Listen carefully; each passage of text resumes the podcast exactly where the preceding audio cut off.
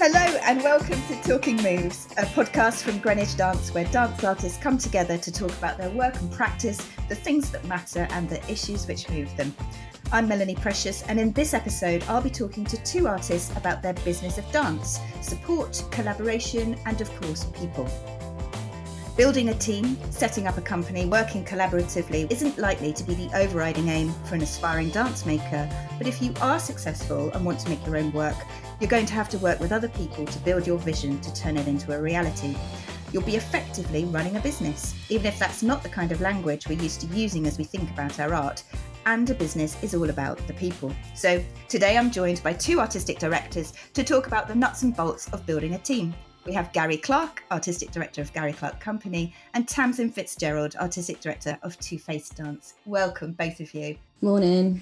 Morning. So, first question How do you feel about me calling what you do a business? Does that feel natural to you? Is that how you think of it yourselves? Gary? Um, I think throughout the years I've grown to understand that it is a business. I think it took me a while to get into the swing of that mode of language. And I spent a lot of time working as a dancer with various different companies. So I kind of learned from that side to begin with. And then when I started to make my own work, I think initially I was very much artistically driven. So really just focusing on the artistic products that I was creating. But then the more that you network and be part of bigger meetings and the language changes from artistic language to a business language.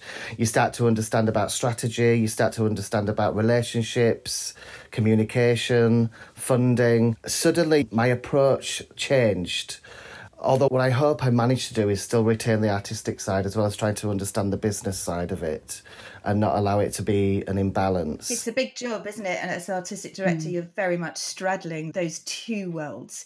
Tamsin, do you echo some of Gary's experiences and thoughts there? Yeah, I think I always thought of it as it was a means to live, to earn money. I suppose in my head, it was always quite business orientated. I, You know, when I first started out, I was doing six, seven, eight different jobs all the time. So it kind of felt quite money orientated because it was a means to eat. and so I think my artistic side has been actually the opposite to Gary. Oh, okay. It came later in a way for me and having to speak with an artistic voice. I always sort of struggled with that initially. And I think, yes, you have to be strategic, writing funding bids, that kind of thing kind of gets you into that mode of having to speak in business terms. But I think, yeah, I was I was more business first and then the artistic came later, which is probably the wrong way round. But then I've sort of done everything the wrong way round uh, in my career. So. Sometimes the best way. That leads me quite well into the next thing, which is my question why do you do what you do? Oh, good question.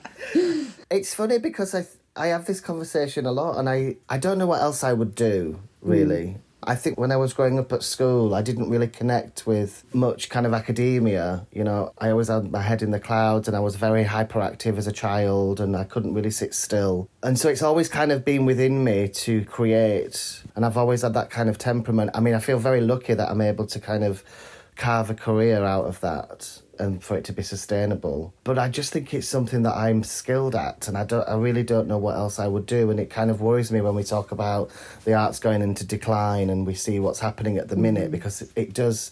I get a real sense of panic because although I think our skills are really transferable into many different areas, yeah, I think to create is is very innate for me. So I don't really know why I do it.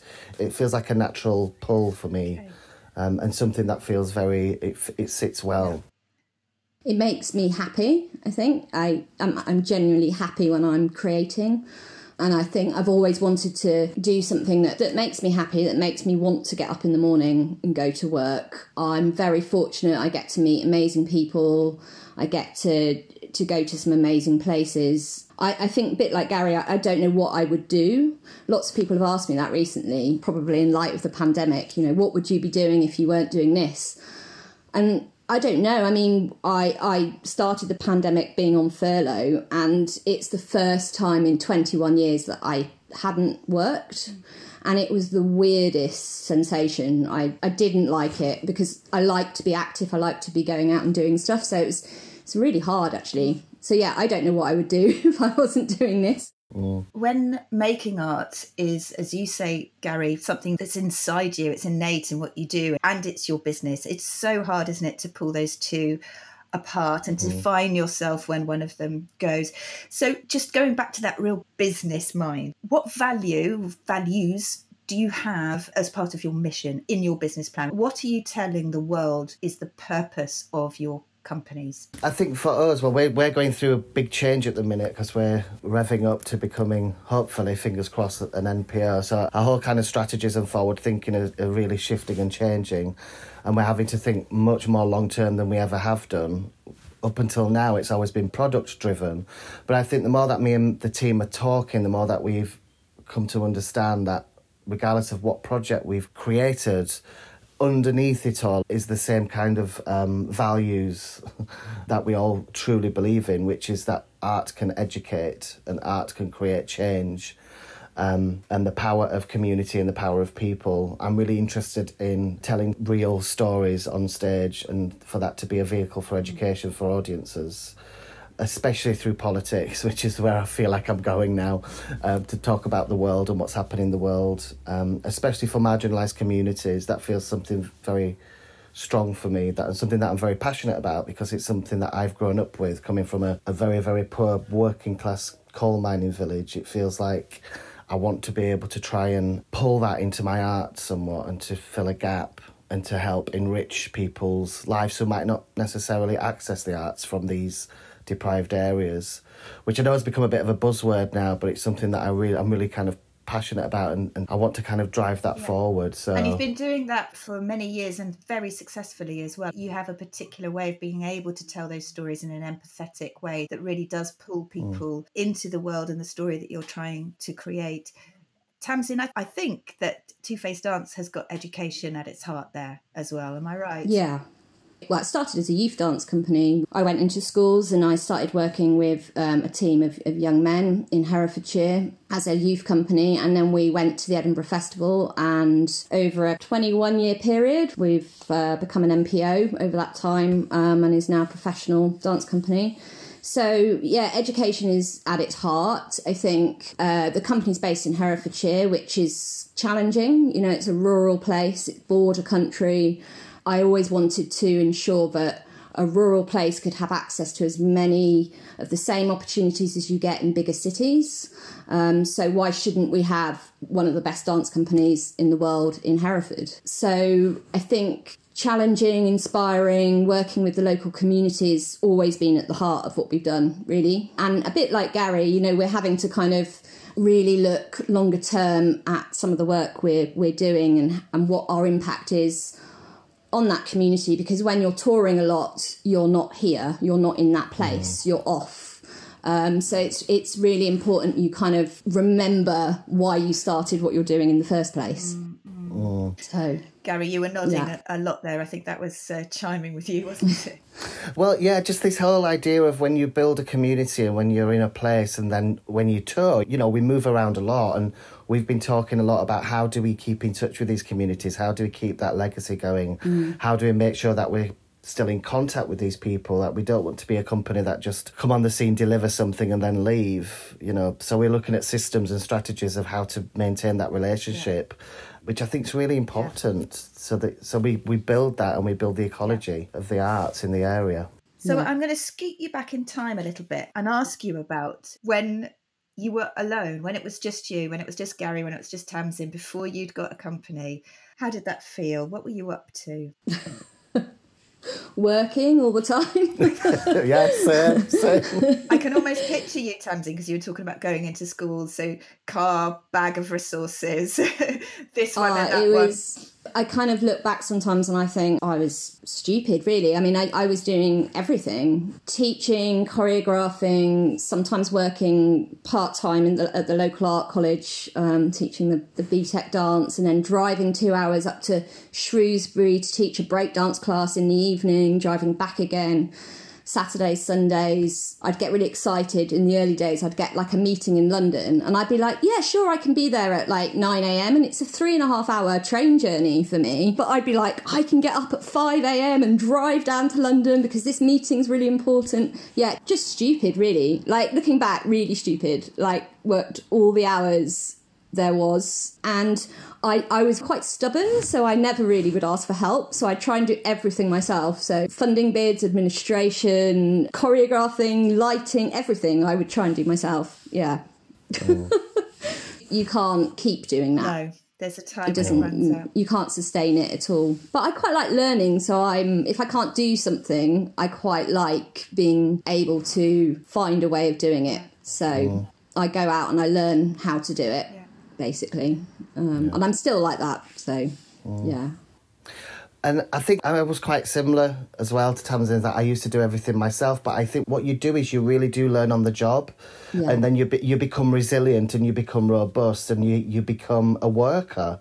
That you don't just rely on other people from the beginning to do everything for you, and that you mm. just like kind of kick back and just become the the artist. That actually your job is hard work, and you become resilient and I think it's really common for artists at the beginning to do everything. And I mean, I'm fair to say, I had Night times in that things have really changed though as well in the landscape. I think yeah. 20 years ago things were really different. Like it was also part of your job as well to roll up a dance floor and throw it into mm-hmm. the back of a van. And yeah, I think the landscape has really changed now to what it used to be like. Even just financially, you know, I used to create a show on two thousand pounds and that was wages set and costume. I don't know yeah. how we did it, but we did. But I do, I think, like learning on the job and, and getting your hands dirty and being getting stuck in there is really important. I think, yeah. in a way, I kind of want to just say that to a lot of people that are starting out making work. That that approach for me really works. It, feels like there's a lot of value and learning to be had by just doing doing that and waking up at five o'clock and driving three hours, which is which is mad, but we do it. Yeah. And there's a and I guess in a way there's that drive there and that love and that passion that you want to do it and you don't mind doing it. And at the time it's it's kind of part of the the world that you're entering. You know, it's it's mm. only through time I think that we learn how to delegate and how to refine what we do and have a role within like a bigger system, as it were. I suppose mm. it's quite comforting as well, knowing that you know those bits of the job. So when it gets to the point that you can hand them over, you understand what you're handing over. Mm. So, with that in mind, can you remember the moment when you just had to have somebody else where it couldn't be you anymore? What was it that initiated that change? And who was it that first joined your little team at that point?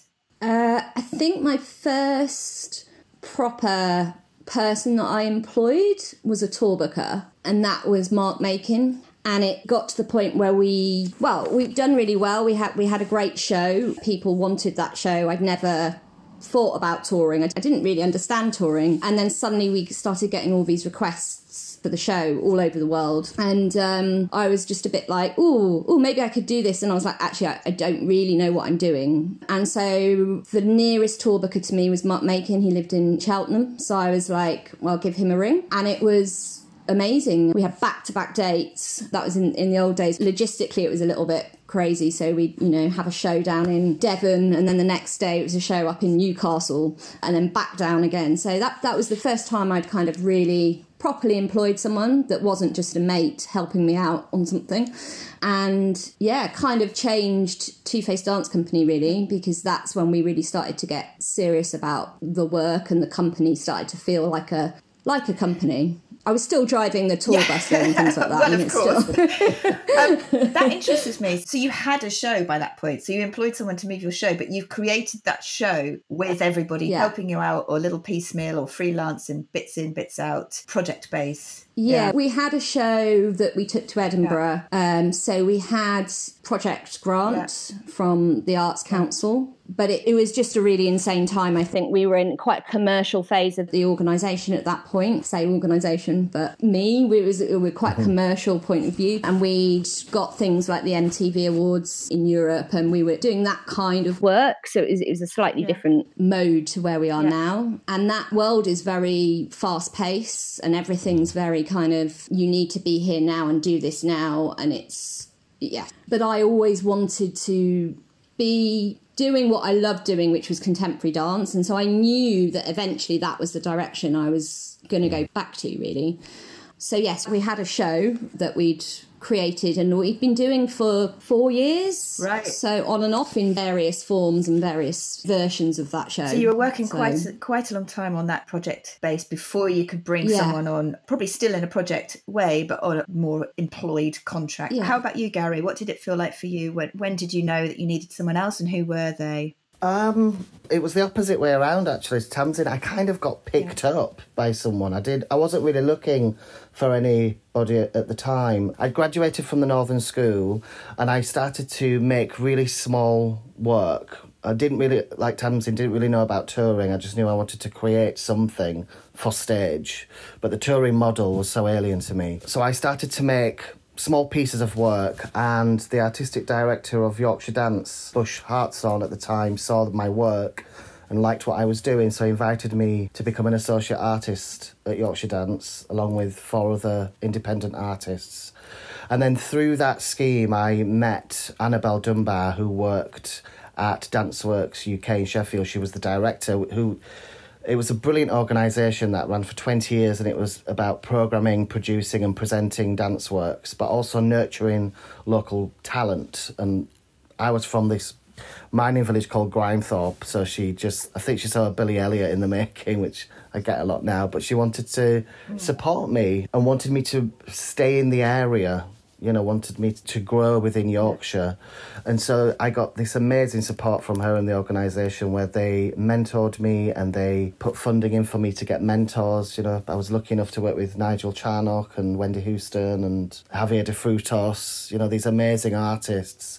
And she really embedded me into their programme. I was doing masterclasses and being sent off to London to watch performances. It was a really rich time for me and I learnt a lot. And then they gave me an artist development award to create my first evening, which I pulled together. And then I learnt about touring. And Annabelle's really passionate about touring. She was part of Dance Consortium, Dance Touring Partnership. She's from theatre, so she had a whole network of theatres that she worked with. And slowly we built a relationship over time. And then about six years ago, I said I was ready to create my first mid scale full length work to tour, which is when Right. Coal was born. So we've had this brilliant relationship for over 10 years now. And it's there's something to be said about longevity and Yes. about trust and mm. building these relationships and, and allowing it to flower and grow Yeah. through time. And now we've got a very, very robust, positive working relationship. I don't know what I'd do without her, really. I was going to ask you about that because I thought that you'd been working with her for a long time. So, Gary, who else is in your team? Is there anyone else, or is it just yourself and Annabelle? Yeah, there is. There's a lot. We're a group of kind of freelancers. So what we do is with every project we bring together a team of people that we've worked with Right. for many, many years and each person has a different area Yeah. of expertise. So we've got Annabelle, we've got Katie Bow who does a lot of the company management, Laura Barber who does all of our engagement work. That's either with communities, with our brass bands or with our education work. We then work with Hans de Kretzer Associates in London who does all of the digital marketing and the websites. We've got Jane who does all of our finances. Then we've got the whole technical side of the team when we go out on tour. So we've got a production manager, costume person, lighting, uh, technical manager. And then there's the whole artistic team, which is the dancers and then the collaborators. And then if we've got a, a brass band on tour, then we take out a musical director as well. So it's quite a big operation when we go out and we create a show but because we deal with lots of different elements in the show it's Yeah. needed that team it feels very Yeah. big sometimes but actually the roles are very very specific and we try not to offload other people's job roles onto a small team what we do is try and split so it just means that the elements are delivered to the highest of qualities in the Yeah. specialist areas which seems to work for us it seems to be like the way forward of how we work It's amazing. And that's all freelance, you said. So you pull them in on a project base. Yeah. Um, I think that's really interesting, having a, a big team, but with specific jobs. It's a really interesting model. Mm. Tamsin, how about you? What does your team look like? How many have you got in the group now, a company? So we have five full time dancers. And one of which is my rehearsal director as well, Lewis. I've got our company and marketing manager, Lisa, And we did have a, an executive director, but we We've currently split that job into two roles. So when we go out on tour, we have our production manager and the dancers. We actually have a very small team. So it's kind of the opposite to Gary, really. Nimble. Yeah, very small team on the road. I go to some dates, not all dates, but you know, for me to have full time dancers is a blessing. And that was a major shift for us to go from having freelance dance artists to having full time Yes. dance artists. It kind of changes your model because you're in normal times you're able to react a lot quicker to, you know, new tour dates that you get up or doing multiple works at once. So we can sometimes have five or six shows going at the same it's time. It's such a luxury, isn't it? it's a real luxury. I used to work at Protein, and we were at that point we were trying to do the same. For that very reason, it was really difficult to accept tour dates when your company is freelance, and then you have to find out if they're all available. Mm-hmm. How are you dealing with that, Gary? Because you know, protecting the freelance workforce is at the forefront of what the industry have been Yeah. talking about of late, and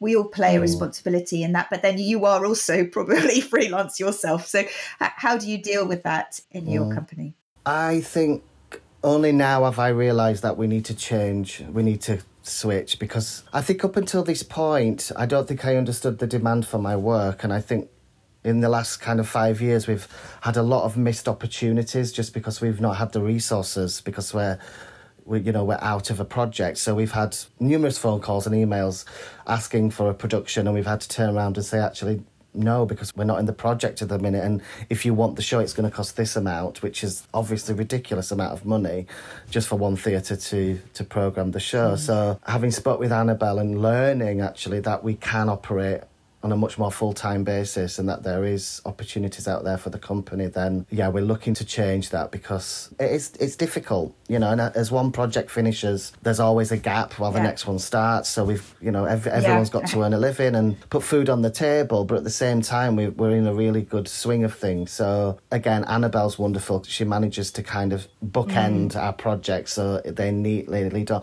But there's always that danger of not being Yes, successful with funding. So you can never rely on that. And it's we're getting a lot older now and you know things are just they're a bit more fragile so we're looking at structures now you know npo being one where we can just have a little bit more security have more full-time dancers like tamsin which i think must be a mm. dream to just i bet you can sleep at night you know just knowing that that you've got that I mean, it's amazing having full time dancers. For me, like being based in Hereford, I don't have access to hundreds of dancers. There's not a big mm. dancer community here. So it's the only way really to get dancers to Hereford. It's a lovely place to be. The countryside is beautiful, but there's not a massive artistic community here. So mm. in order to be able to get dancers to want to be here, not just for the work, but to be able to live here, you have to be able to offer them something Wow. more. So that full time contract and gym membership Wow. and the sort of to really invest in those people is Key, really.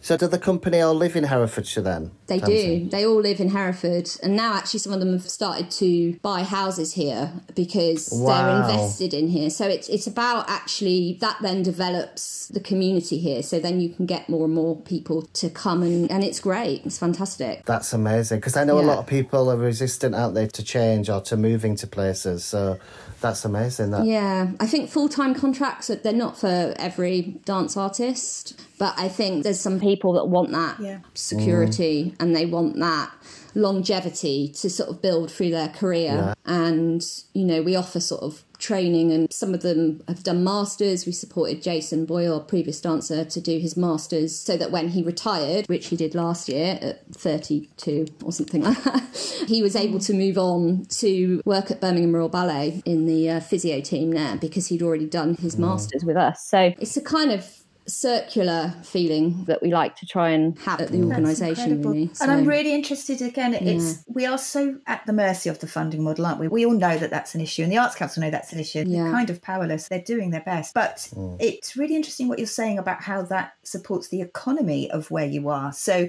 bringing your dancers, paying them, giving them security. They buy houses, they build mm-hmm. lives, they set up shop. You know where you are, and and revive and regenerate areas of the country with culture, with arts, which is what we're all trying to do. And it addresses that thing mm-hmm. that you were saying, Gary, of touring around with your production, but always leaving. And there's that sense of you actually putting your mm-hmm. roots down and building a home. I find that fascinating. So I've got another big question for you. And this mm. is you've built your team around you now. How do you, as an artist, maintain the clarity of your vision? So, how do you download what's in your head, communicate that with your team, and get everybody facing in the right direction? Mm. Gary. Well, I think to begin with, I need to start by saying that I've assembled the team over a number of years, and it's always been with people that I've worked with on other projects. So, my costume designer, for example, Ryan, I met him whilst on a commission in Brighton for Brighton Fringe. Annabelle, you know, I met at Danceworks UK. My musical director was my tutor at college.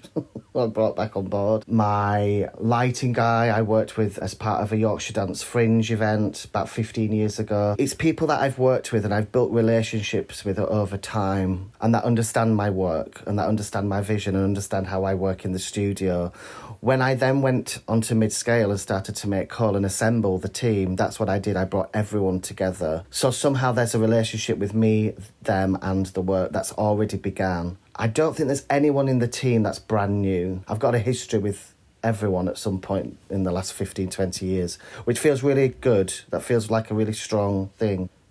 How I work is I generally come up with the concept and the idea and I present that to the team. I never give full artistic control to any of the collaborators. I always try and hold on to that vision. So I work alongside them and they always feed back and send stuff and, and then I feed back to them on what needs to happen and then their feedback. So it's a it's a conversation and it's a dialogue. But at the end of the day, I have the final say of the overall aesthetic and the vision and the clarity of the work because it's it's my work and that goes right through into like the images that we use through to the copy um, how we design the posters to the font to the language and words to the workshops to education packs the reason why this happens is so it all aligns and it becomes one vision and it becomes one product and that we're not lost in any translation there or there's any areas that mm. don't quite match. So I try to drive it whilst giving everyone these responsibilities and then it all kind of comes back to me. Then I've almost got to kind of sign it all off with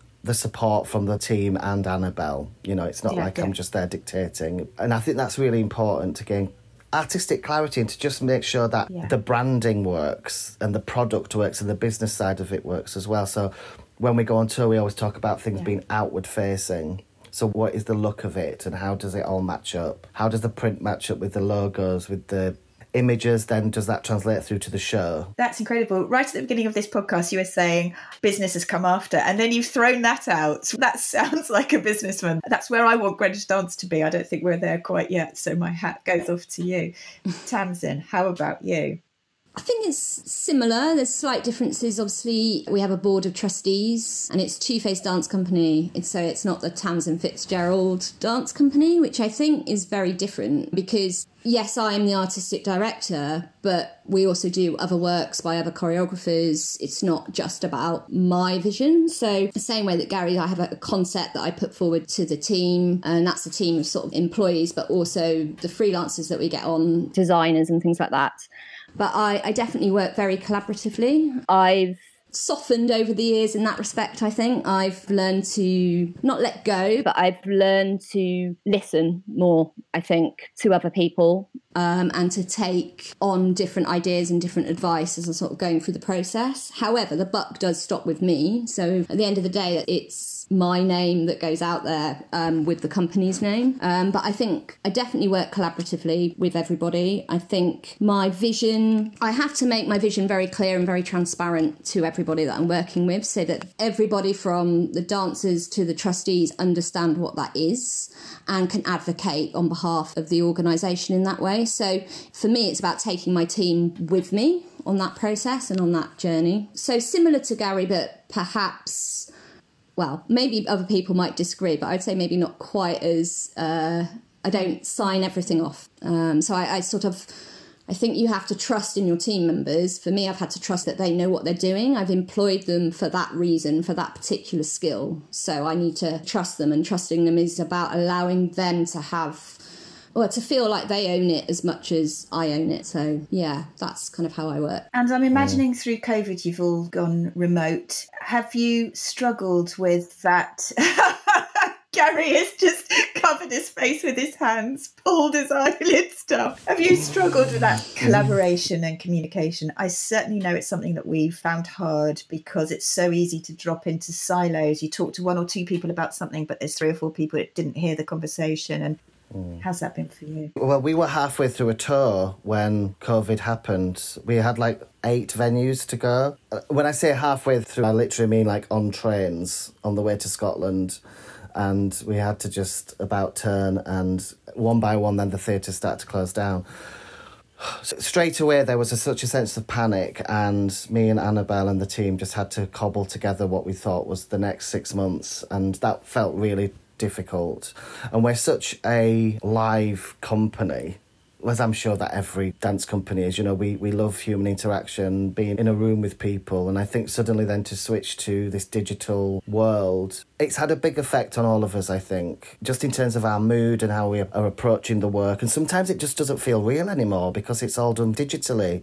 Like, I forgot what it mm. feels like to be in a studio and to have an audience and to be with a community. So that's been really tricky, but I must say that the team have been amazing and really resilient and have managed to stay calm and professional with everything and build new strategies and new ways around things without getting too good at the digital work. We still want to hold on to our live output and not. Do you see what I mean? I like we, we have to be really careful that Yeah. we don't become specialists in dance for digital platforms and then that defines us or suddenly people go, Oh, well you're really good and skilled at that area, so therefore you must stay there because actually when you talk about digital depending on what you do it's cheaper and the output and the reach is a lot bigger touring is expensive but we are a touring company and we want to keep live work at the heart of what we do so we've had various conversations Right. around how we maintain hard. that It's a hard time, isn't it? It's a really hard time, and everyone's navigating their way Yeah. the best they know how. Tamsin, how about you? Have you been able to stay collaborating, thinking, planning with your team remotely? And what have your dancers been doing on their full time contracts? Uh, well, I don't really want to know. Actually, they've probably been sat on Fortnite for Fortnite, eight months. Um, I, I think what's been really interesting is that, like Gary, actually, we've literally just done our London premiere for our 20th anniversary celebrations, and it was in the London show at the place where COVID had already sort of happened in London. So we came down, we were like it's really weird here. There's like no one out and about. Feels really strange. We were like, what's going on? Um, because everything happens in Hereford 10 years later, you know. So we didn't have very big audience because although it was sold out, only probably 50 people turned up for that show. So then when we came back, it was that week that everything got locked down. Basically, the dancers, all the full time staff, including myself, we were on furlough for pretty much eight months. But bizarrely, what happened is I set up a little WhatsApp support group with about 10 artist friends from Herefordshire. And that's actually turned into being a sort of 250 plus membership organisation called the Ford Collective, which is made up of freelance artists and employed artists from across Herefordshire. I mean, it's been so needed, and we've been supporting each other, funding opportunities, little well-being sessions, check-in sessions with each other to see how we've been getting on. And now we're starting to think about putting in some funding bids together for bigger projects. So out of what has been a really, really tough time, I have to say it's been very, very difficult. You know, there was a point where I thought we're not going to make it. And I was like, we've just had our 20th anniversary. We can't not make it now. This is like the worst time to not make it. It- You know, a positive has come out of it. And I think it's connected people in Hereford that worked in silos. We actually all worked in silos. So it's actually brought us together. And we've kind of starting to build this really strong artistic community. And actually, it's not about freelancers or employed. We're all artists. Mm. Whether you're an NPO, whether you're project funded, you're artists. We just happen to work in slightly different ways. That, Yeah. That's how I see it. It's been hard because it feels like mm. it's freelancers versus employed. And it's been a lot of that. And I found that very difficult because I feel like our industry's been pulling apart from the insides through this time, you know. And if you're an NPO, that's a stamp. There's an expectation that you are going to do more than anybody else. However, that's really tough when you're an NPO that gets less money than those freelance artists with their own companies. But it's it's like a badge that you get. It has to be said, it's been really tough. But you find a way through, don't you? You do find a way through. Tamsin, can I ask, when you go on furlough, so for those eight months, were you not allowed to have any contact with 2Faced at all? Is that still the same as all the other industries? Well, we could do trainings, and I had check-ins with everybody just to mm, say mm. hello, cups of tea. Cups of tea, tea. tea and chat, but we weren't allowed to work. Yeah, that must have been hard. Really difficult. And then it was that thing of me thinking, oh gosh, the dancers really need to stay in Mm. shape. Because at that point it was like things are going to open up again in June or whatever. Oh, of course, Uh, yeah. And then things are going to open up again in September. And then, so it was this constant kind of like maybe the next bit of the tour can happen and rescheduling of dates. And then very quickly, I realised that we couldn't just shut down completely as an organisation. So basically, I came off furlough and started doing bits and pieces. But by that point, our executive director, who was leaving anyway, unrelated to COVID, had left. So I actually then had to take back on that role, which is quite interesting because it made me think about I sort of said, oh, it feels like I'm starting from scratch again, where I'm taking on all of those job roles because there was no one else working. So it was literally back down to me. And the board were very good. They've been very supportive throughout this process. But not working is just really alien to me, really alien. It's very hard, isn't it? Particularly when we've had to be in constant planning mode to then, as Gary said, be forced into not being able to work. So, both of you have talked quite a lot about the wider relationships you have with your team members. But what about the next step beyond that? And I think that's been really crucial in this time. The funders, the venues, the other networks. Tamsin, you've just talked about that amazing holistic network that you found with an artistic community. Mm-hmm. But what kind of support and what kind of relationships do you feel that you have with some of those organisations and venues that would usually have your work? And how did you, sort of beyond COVID, how did you, or not beyond, before? How, yes, exactly. Will there ever be beyond? uh, but how did you go about building up that network from that very small company that we talked about you being at first and then being this growing enterprise that you both are in your own ways? I think for me, it started off when I was, again, as a dancer, dancing for many different companies. I got the opportunity to meet a lot of people whilst I was out there touring and teaching and delivering workshops. And gradually, I just got to understand the dance sector and the people within it, a kind of who's who, really, especially with the national dance agencies who were really big at, around that time and the directors of those. And then when I started to make my own work, I'd already had that relationship, I'd had that meeting with them. So it was a slow build for me and i think that's something i always say to people that are graduating is that longevity is a good thing like give yourself time to grow. I think there's such a need now for people to just come straight out of college make a company be successful become an NPO get lots of money. There's this kind of panic whereas i think if you just allow yourself to just build those relationships through time and allow it to organically grow and build and start off small then it feels like there's much more leverage in that somehow. And you, you're able to refine that relationship and why that works. So I've really enjoyed building those over time. And again, started off small and building now to the to much bigger productions. That's me personally, but then of course with Annabelle, she already had a whole network of people that she knew and trusted,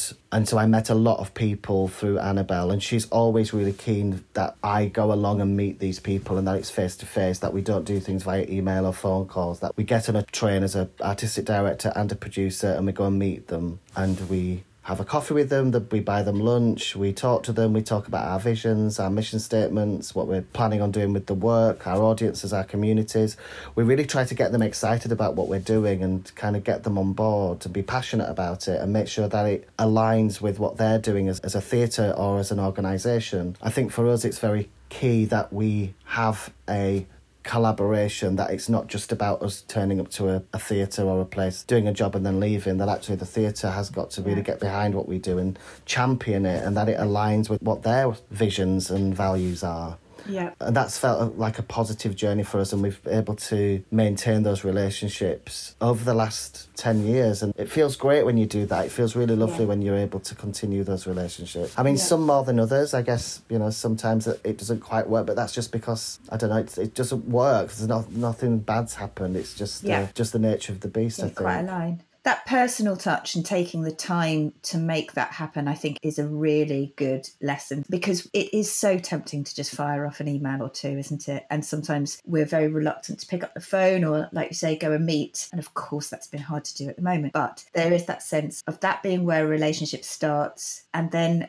whilst we're trying to move away from the business being who you know, it's always there a bit, isn't it? We force ourselves to look wider than our networks, but our network are our resilience. So we have to draw upon those. How about you, Tamsin? Would, would you say the same? Do you have similar tools in your armory? the regional dance agency for me was kind of really key in the early days in Birmingham. I think you know, as I said, there is an artistic community here, but it's very small scale. So Birmingham, I used to go to quite a lot. I hang out at Dance Exchange, and they were very supportive of my work. Well, actually, for a long time, not even in the early days, for a very long time. And I think it is about talking to people. You know, the, the term networking sort of sends fear into lots of people, including myself, for a really long time. And it's something that you do get better at. You do start to enjoy more, but it, it's difficult. You know, that that sort of I I struggled because I could never get back home. So if I was going to Birmingham, there wasn't a train to get back home. So I couldn't stay to the after hmm. drinks. So yeah, you have to find a sort of different way around it. And I think Gary's totally right about talking to venues, going to see them, making sure that they feel included and part of the conversation and part of the, the work and asking for things actually. I think sometimes hmm. you can be a bit shy. Well, I know that I was a bit shy and I'd be like,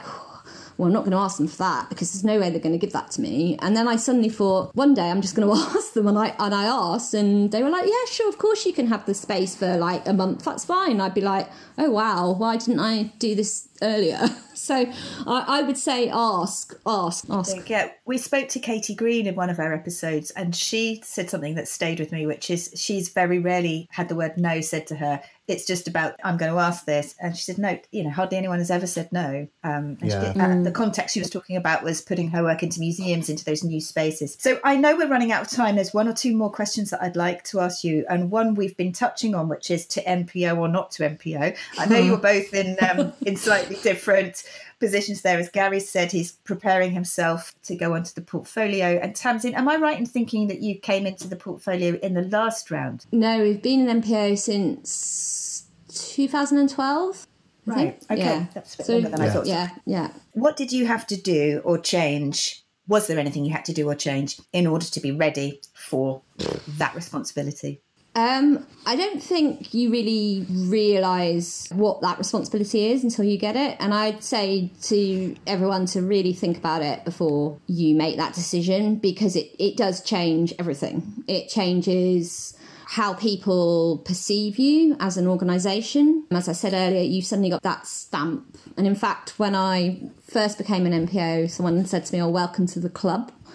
And I was like, mm, yeah. So I, I- think there is a sort of sense that once you've become an NPO, it's not like there's different scales of NPO. I mean, there are, but in a lot of people's heads, if you're an NPO, you're an NPO. So I am 2Faced Dancer perceived the same way that, you know, National Theatre, we're, we're the same. We're just an NPO. So what people expect from them, they expect from us, which that's Yeah. quite hard mm. because we're on totally different levels. I think the regularity, the security of having that money is kind of amazing.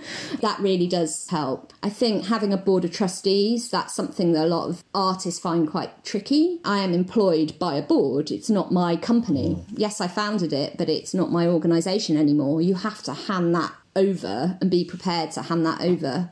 And that can be tough doing that all the paperwork involved with being an MPO, all the surveys and the extra bits and pieces that you have to do. But you know, they're all things that you have to do, but you have a sense of security. So, you know, mm. to have that regular income is amazing. But would I become an NPO if I was starting back where we were in 2011? Would I apply now? I'm not 100% sure that I would Gosh, that's interesting. maybe if we were an NPO on a different scale, mm. perhaps. But when you're at the very sort of low end of the NPO scale, it is tough because, in effect, we probably overall receive less money than Gary does from the Arts Council. But with an NPO, you have a whole sense of responsibility that people place on your lap. That they're like, well, well, you've got NPO, so you should do this. And it's like, well, actually, I don't have that money to do that. Just because I'm an NPO doesn't mean I can do all of these extra things. So it's tough, you know. It's tough. And Gary, what are you doing to equip yourself for this next shift in the company's growth? Well, I want to go back to what Tamsin said, which is brilliant advice, I think, to people listening is consider whether this is the right step because it is a big step and we're not doing this lightly. It's something we've spoke about for years and something that we've been advised from the Arts Council to consider because I think we fit quite neatly into an NPO structure. As well, I think the work that we are delivering is on a scale now. But yeah, there's a lot of very, very detailed, thorough planning. Part of me is really excited, but part of me is terrified because I know that it's a massive gear change and I'm prepared for all of the changes that Tamsin's already spoke about, you know assembling a board and handing over that responsibility to a board. The company is no longer mine. So all of the stuff that I was saying before, which mm. I do, I'm, I'm aware that I'm going to have to hand that over. And I know that's going to kind of require a lot of change for me in my head to get around about actually what is this entity now? What is this being? What mm. is this company? And yet, the level of work and reporting that needs to be done, Annabelle is working tirelessly to make sure that every corner is spoke about and discussed and that we're ready for it if we apply. And also artistically as well to make sure that we can sustain an artistic programme that is robust and clear and strong and has impact over that amount of of time with yeah. the resources that are available to us. I'm lucky because I know a lot of people that are running NPOs, that they're good friends of mine, so I'm having lots of conversations with them about just on a personal level, you know, about how to deal with it and how to get through day to day life as an NPO and things that might come up and um, things to look out for and the, the positives and negatives. So we're doing a lot of groundwork. We're working with a business consultant yeah, we tried to cover all areas. So then, yeah. if we do, obviously, there's a whole application process to go through as well. This yeah. is not guaranteed. So, yeah. but again, we're making sure that we've done the research. So when we do apply, it's a strong application. So excited, nervous. Who knows? We've got to wait and see. But I think also the fact that you're planning that now is something for people to learn from. You know, when we want to make those next big steps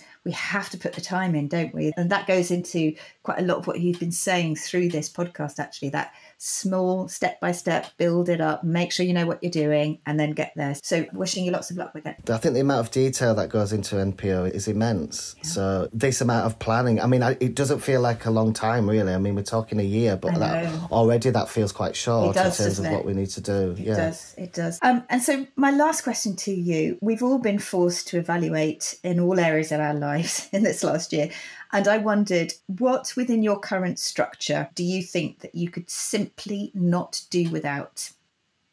I can answer that. I couldn't do without a really experienced producer like an Annabelle because she is the driving force behind what we do and I don't think I'm very skilled on the other side. You know, we talk about business. I am learning on the job as I go along, but a lot of that, what someone might call behind the scenes stuff, you know, the the actual machine behind it all. Without that, I don't think I could continue. I wouldn't. I wouldn't know where to start. All of the artistic stuff's kind of fine and dealt with, but you know, the producing side of it and the the building of all of the business and the strategies is so important for me. It's super important so yeah, I simply could not do without an Annabelle no, or a Annabelle.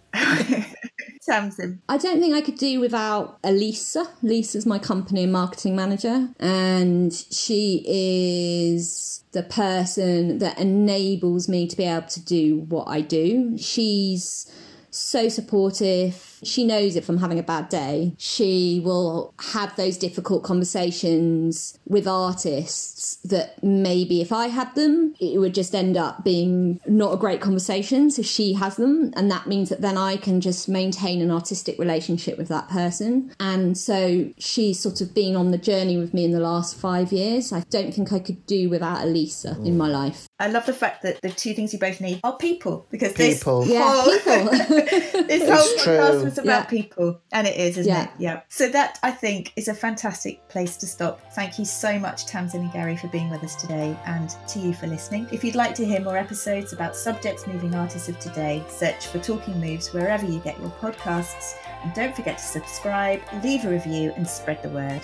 And for more information about Tamsin and Gary, head on over to greenwichdance.org.uk. And do remember that if you know someone you think we should talk to or have a topic you'd like us to talk about, please tweet us at Greenwich Dance. But for today, that's it from us. And join us next time for more Talking Moves thank you so much. it's been lovely talking to you today. Oh, this it's good to talk, isn't it? Oh, so much. It, it, these conversations get my brain churning because I come from every one of them thinking, right, I'm going to do something different here. I'm going to do something different there. Um, so it's wonderful, really inspiring. Thank you.